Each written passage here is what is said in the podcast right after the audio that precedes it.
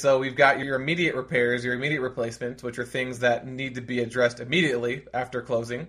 And depending on the type of loan you're getting, it might even need to be addressed before you close on the deal. If you're a passive investor wanting to learn more about questions to ask sponsors in order to qualify the opportunities, in order to qualify the sponsor, in order to qualify the market that the property is in, then go to besteverpassiveinvestor.com. My team and I created this site just for you so that there is a free resource available to you to learn about the questions to ask, the things to think through prior to investing in deals. So go to besteverpassiveinvestor.com. It's a free resource for you that was made just for you. There needed to be a resource on apartment syndication that not only talked about each aspect of the syndication process, but how to actually do each of the things and go into it in detail. And we thought, hey, why not make it free too?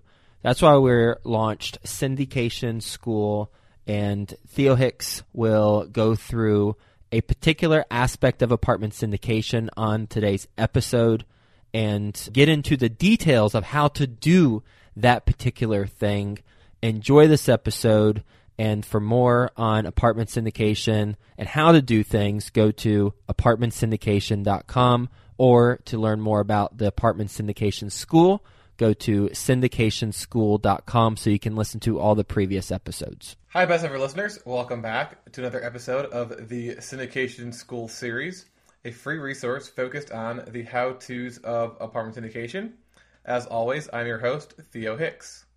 Each week, we air two podcast episodes that are typically a part of a larger podcast series that focus on a specific aspect of the apartment syndication investment strategy.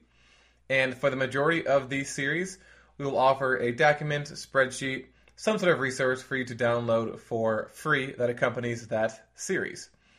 All of these free documents, as well as past Syndication School series, can be found at syndicationschool.com. This episode is a continuation of a series we started last week.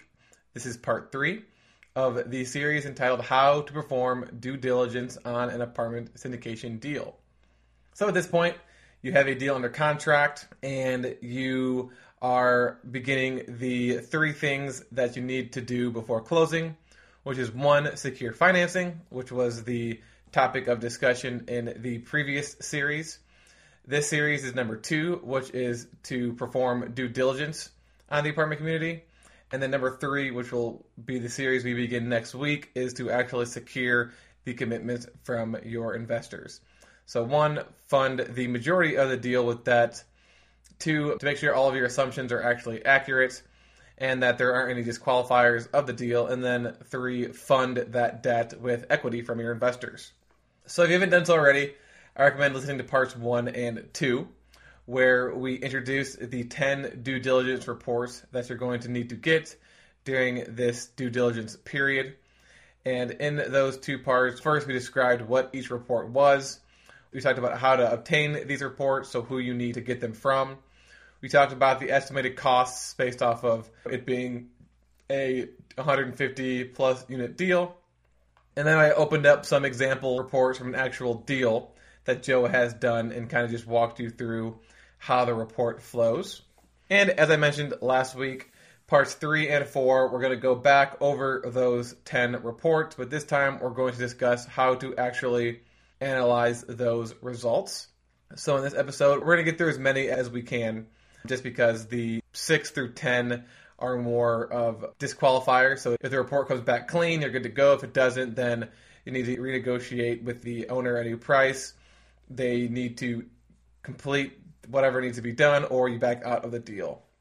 So I recommend when you are taking back high level, when you're going through these due diligence reports, you're going to want to have your cash flow calculator open. And then if you did your rental comps on a different document, I would have that open as well.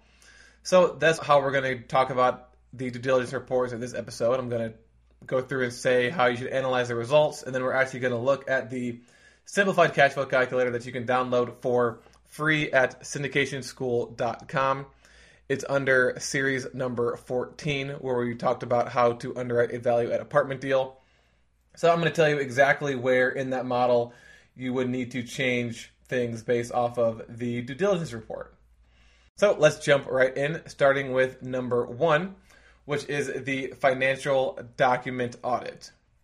So you use the results of the financial document audit, which, as a reminder, is the audit of all of the financials, bank statements of the owner, and then a contractor will create their pro forma and what they believe the income and expenses will be based off of that. So you're going to use that report to confirm or adjust your income and expense assumptions. So when you underwrite the deal, if you remember, these were the assumptions that you base off of the trailing 12 months of profit and loss and the rent roll that was provided to you by the seller. And then you also base these assumptions on the market cost per unit per year rates for the expenses. Or you had a conversation with your property management company and they helped you determine what those stabilized expense and stabilized income assumptions should be. So, as I mentioned with this report, you're going to go ahead and open up your model and go through each of the stabilized income and expense line items. And you're going to want to compare those with the results of the financial audit. Or what's also likely or possible, depending on the contractor who performs the audit, they might even have created a summary tab that has one column that's all their income and expense assumptions, and the next column it's your income and expense assumptions. And the next column is any deviation, so a positive or negative number. And then they might put a little comment there saying, hey, I know you had $1,000 per unit for payroll, but based off of our evaluation, it's actually going to be $1,100 per unit per year for the payroll. So if you need to make any adjustments or if any discrepancies were found, then before you go ahead and just make those changes in your model, you're going to want to go ahead and discuss those with your property management company first, just to confirm that you need to change those income and expense figures in your model. So run the audit by your property management company. Depending on the number of discrepancies or kind of the size of the discrepancy, there might be a change in your projected returns. So if you are telling your investors that you're going to find deals that result in a 15% IRR and a 10% annualized cash on cash return. When you first underwrite the deal, when you put it under contract, maybe you're at 11% cash on cash return annualized and a 16% IRR. But then you get your financial document audit back and you realize that the you know, maintenance or repairs are going to be way higher than you first expected. And those returns dip below at 15% IRR and 10% cash on cash. Well, then you might need to actually go back and renegotiate a different purchase price, or you might need to back out of the deal entirely because again, you don't want to buy a deal just because it needs to make sense. So on the actual cash flow calculator, the things that might change as a result of the financial document audit are going to be those revenue and expense line items under the stabilized column. So vacancy loss rate, loss to lease, concessions, in this cash calculator, they're labeled as units, employee model admin. So that's the discounts given to employees living on site. Those are units that are being used as a model unit, so it's technically a zero rent, maybe a maintenance room. You've got bad debt and other income. So those are the revenues that might change based off of this financial document audit. And then all of your expenses, so payroll, maintenance and repairs, contract services, turn make ready costs, advertising, administration costs, utilities. Management fee probably won't change. It's just because that's something you negotiate with your property management company. Taxes probably won't change unless you did the calculation incorrectly. Insurance, that might change. And then lender reserves and asset management fee should stay the same. Because the lender reserves is something you negotiate with the lender, and asset management fee is something you negotiate with your property management company. So again, if you change those, you're going to want to go ahead up to on this cash flow calculator, it's the projections data table. It starts in row 7, column K. So you've got your projected cash ROI, your project cash 5 year IRR, your LP cash ROI, and your LP 5 year IRR. So you want to make sure that those are still above that threshold that your investors want. Number two is that internal property condition assessment. So the internal PCA is something that is also created by a contractor. And essentially, they will provide you with a document that has different priority levels of repairs that need to be made. So immediate repairs, recommended repairs, and then ongoing repairs. So we've got your immediate repairs, your immediate replacements, which are things that need to be addressed immediately after closing. And depending on the type of loan you're getting, it might even need to be addressed before you close on the deal. Then you've got your recommended replacements, which indicate maintenance issues that were identified that aren't necessarily required to be replaced, but they're things that are kind of like, hey, you should replace these, but you don't have to replace these for the property to be in working order. And then the third category, as I said, was the continued replacement, ongoing replacement. So there are things that don't need to be replaced right now, but they will need to be replaced at some point during the business plan. So, for example, let's say the roof has about five years of life remaining, and your business plan is to hold on the property for 10 years. Then the roof is not going to be an immediate replacement because it still has some life left, but at some point during the business plan, you're going to have to replace that roof. Now, in addition to just listing off these three different categories of repairs, this report will also list out the preliminary costs because this is going to be provided by a contractor of your choice, ideally your contractor. So they're going to you the costs of the interior items and maybe even the exterior items that require repair. So if you remember, during the underwriting process, you created your renovation and upgrade plan for the interior and exteriors of the apartment community. And you also put in some projected costs. So maybe you yourself have a background in construction, so you just came up with those costs yourself. Maybe you base them off of another deal you had done. Maybe you base them off of a deal your mentor or consultant has done, or maybe you just had a conversation with your management company and they gave you some ballpark numbers. But again, these are assumptions, so you want to confirm that these were actually accurate with this report. So once you receive this internal PCA, you want to go ahead and compare number one, the costs, and number two, the actual items that need to be repaired, and make sure that they align with your assumptions. So for the exteriors, how do the contractor's findings compared with your budget for the exterior innovation? You're going to want to look at those immediate repair or repairs that need to be done in the future and see, okay, well, what did I think needed to be repaired immediately and what did I think needed to be repaired at some point in the business plan? And how do those compare to what my contractor said? If you didn't include something in there that your contractor did, then you're probably going to have to adjust your number. And do the same thing for the interiors as well. So if there was some deferred maintenance that we weren't able to identify, that this contractor did not identify, you're going to want to know that. Now keep in mind that these are going to be preliminary costs, so they're not going to be the exact cost, right? These aren't quotes. These are just the contractor saying, hey, based off our experience and what we saw, we're thinking it's going to cost about this much. However, these are preliminary costs that were created by a contractor. So depending on how you did your assumptions, unless you did a full inspection of the property, these assumptions are likely going to be better than the assumptions that you made during the underwriting process. So if there are discrepancies between the contractor's estimated repair costs and your budgeted costs, then you're going to have to change the renovation figures on your model so that they reflect the results of the PCA. Now, hopefully, I guess best case scenario is that your assumptions were right on the point. So all the deferred maintenance, immediate repairs, continued replacements that were found by the contractor are all included in your capex budget, and the costs are the same. And ideally, since you should be doing being conservative in the first place, they might even go down. So you might discover that you thought it would cost twenty five thousand dollars to repair the parking lot, whereas the contractor said, "Oh, this is only cost you fifteen grand to do." So that's the ideal situation. However, if something comes up that wasn't accounted for, or if your expenses are too low, then you're going to have to make adjustments in your cash flow calculator. And just like the adjustments you made based off of the financial audit report, this might push your returns below that threshold and outside the range of your investor's goals, at which point you either need to renegotiate the purchase price, renegotiate some other expense on your cash flow calculator, or you're going to have to back out of the deal.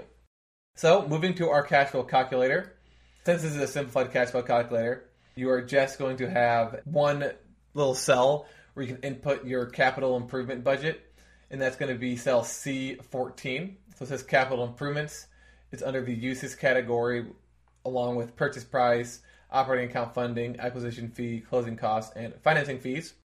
Now, I believe I mentioned this in the series about underwriting, but since this is a simplified cash flow calculator, you're going to want to utilize the comments function on Excel. So, for example, in that cell C14 about capital improvements, don't just put in a number. You're going to want to create a comment and say, okay, for the interiors, right now in the simplified cash flow calculator is about $1.5 million.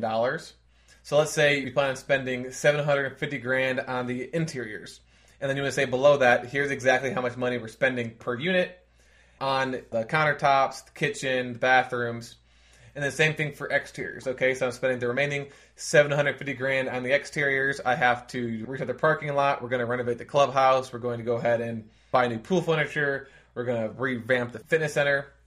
That way, you can send that budget to your contractor. So, number one, they can go ahead and give you preliminary costs for those upgrades, but also you can have a clear picture in your mind of what the costs actually are because this report, you're probably not going to get it for a few weeks maybe a month or two after you initially underwrote the deal. And so if you just plugged in a number based off of a calculation you did on your notebook and you've lost that notebook, then you're not going to know how that number was calculated. So overall, number two is the internal PCA.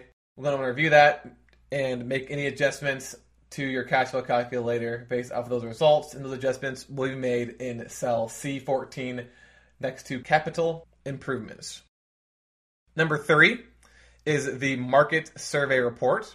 So the market survey report is created by your management company, and they're going to go ahead and compare the subject apartment community, the apartment community that you're buying, with the direct competitors in your market. I discussed how to find good rental comps in that series on how to underwrite a value add deal.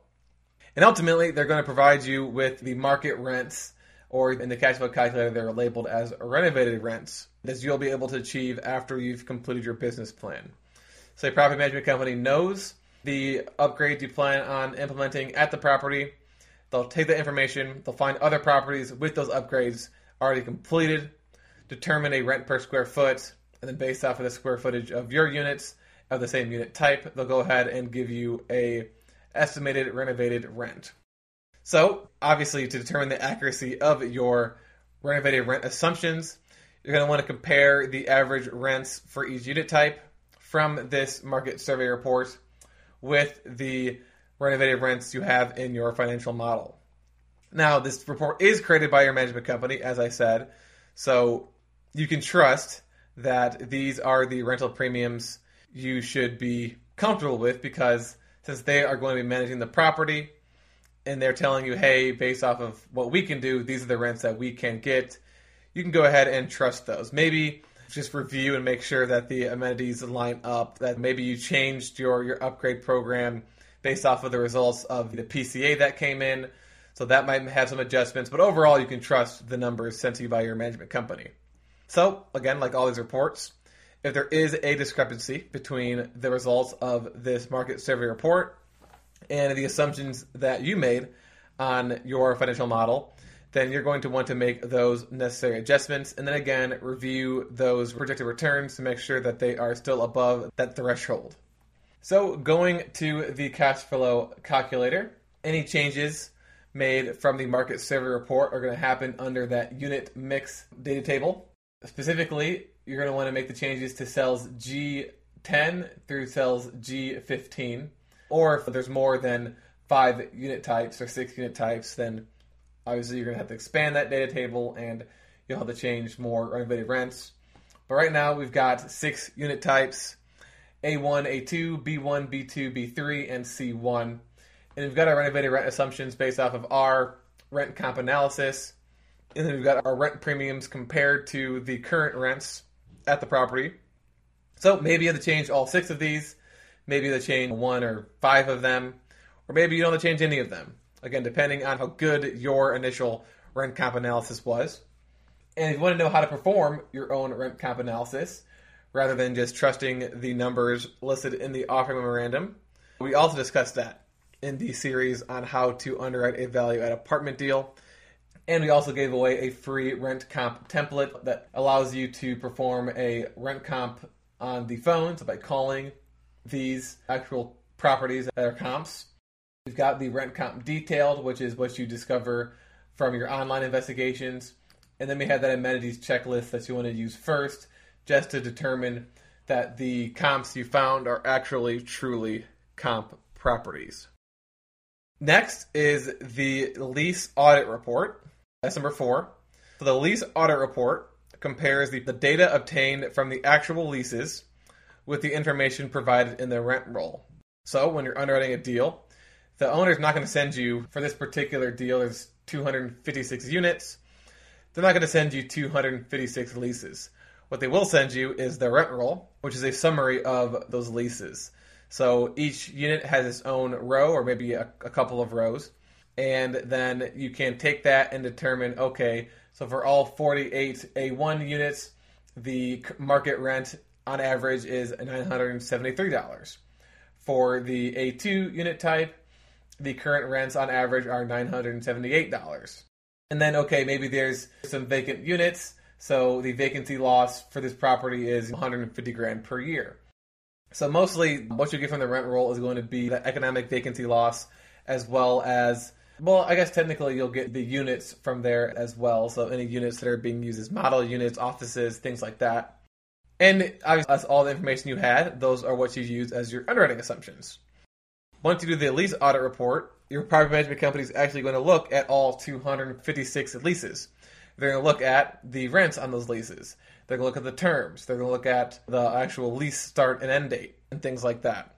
And then in that report, any discrepancies found between the rent roll and the actual leases will be highlighted. So unless the current property management companies are completely incompetent and aren't tracking things properly, then there shouldn't be any discrepancies at all. If there are, they should be minor. But even if there are minor discrepancies, you need to make sure that you update your model. More specifically, in the cash flow calculator, the cells that might change are going to be those current rents under the unit mix, so H10 through H15. And then you're also going to want to take a look at that vacancy. So maybe the rent roll was from six months ago, and the current market rents have gone up, or they've gone down, or there's more vacancies than you initially thought, which is why it's important to look at the historical 12 month vacancy as well as the current vacancy to kind of to see okay, did they just fill this property up to sell it, or is this indeed the actual average vacancy that they've had for the past 12 months? So those changes be made to those current rents and those vacancies. Now, you may be asking yourself, well, why do I care how the property is currently operating? What really matters is how it will operate. Well, the appraiser is going to base the value of the property on the current net operating income, as well as the other methods, the replacement approach, as well as the sales comparison approach. But any changes to those rents, up or down, is going to affect the value of the property. And the value of the property is going to impact the type of loan you can get. So if you underwrote Uh, at current rents that were incorrect, you input the new rents and the NOI goes, let's say, way down, then you're not going to be able to get as high an LTV loan. Of course, it'd be better if the rents were actually up. That way, the value of the property will be higher than hopefully the purchase price, and you have some free built in equity at purchase. So that's number four, the lease audit report. And I think we're going to stop there for today, and we're going to go through five through 10 on tomorrow's episode. So in this episode, we went through how to review the results of the first four due diligence reports. One was the financial document audit. Two was the internal PCA. Three was a market survey report. And four was the lease audit report. And then again, I actually had the cash flow calculator open, the simplified cash flow calculator, which you can download for free at syndicationschool.com under series number 14, how to underwrite a value add apartment deal. I went through exactly where in that model the adjustments will need to be made for each of those reports. So, until tomorrow, I recommend listening to parts one and two of this series How to Perform Due Diligence on an Apartment Deal. I recommend listening to the previous other 13 syndication school series about the how to's. Oh, sorry, not 13. We've got more than 13. We're in series number 17 right now. So I recommend listening to the 16 other free syndication school series about the how to's of apartment syndication. And go ahead and download that free simplified cash flow calculator if you haven't done so already. All that can be done at syndicationschool.com. Thank you for listening, and I will talk to you tomorrow. If you're a passive investor and want to learn more about Ashcroft Capital, the company I co founded with my business partner Frank, and in particular want to learn more about our strategy and how we think about the opportunities that we purchase, go to ashcroftcapital.com and click the strategy button above, and you'll be able to read through our thought process we use when we're purchasing multifamily properties. When it's Friday at 4:30 p.m., it's time for Entrepreneur Drinks podcast, which is co-produced by Joint Ops Properties and Discount Property Investors. Join their end of the work week session as they tackle problems facing entrepreneurs. Listen and subscribe at entrepreneurdrinks.com. That's entrepreneurdrinks.com.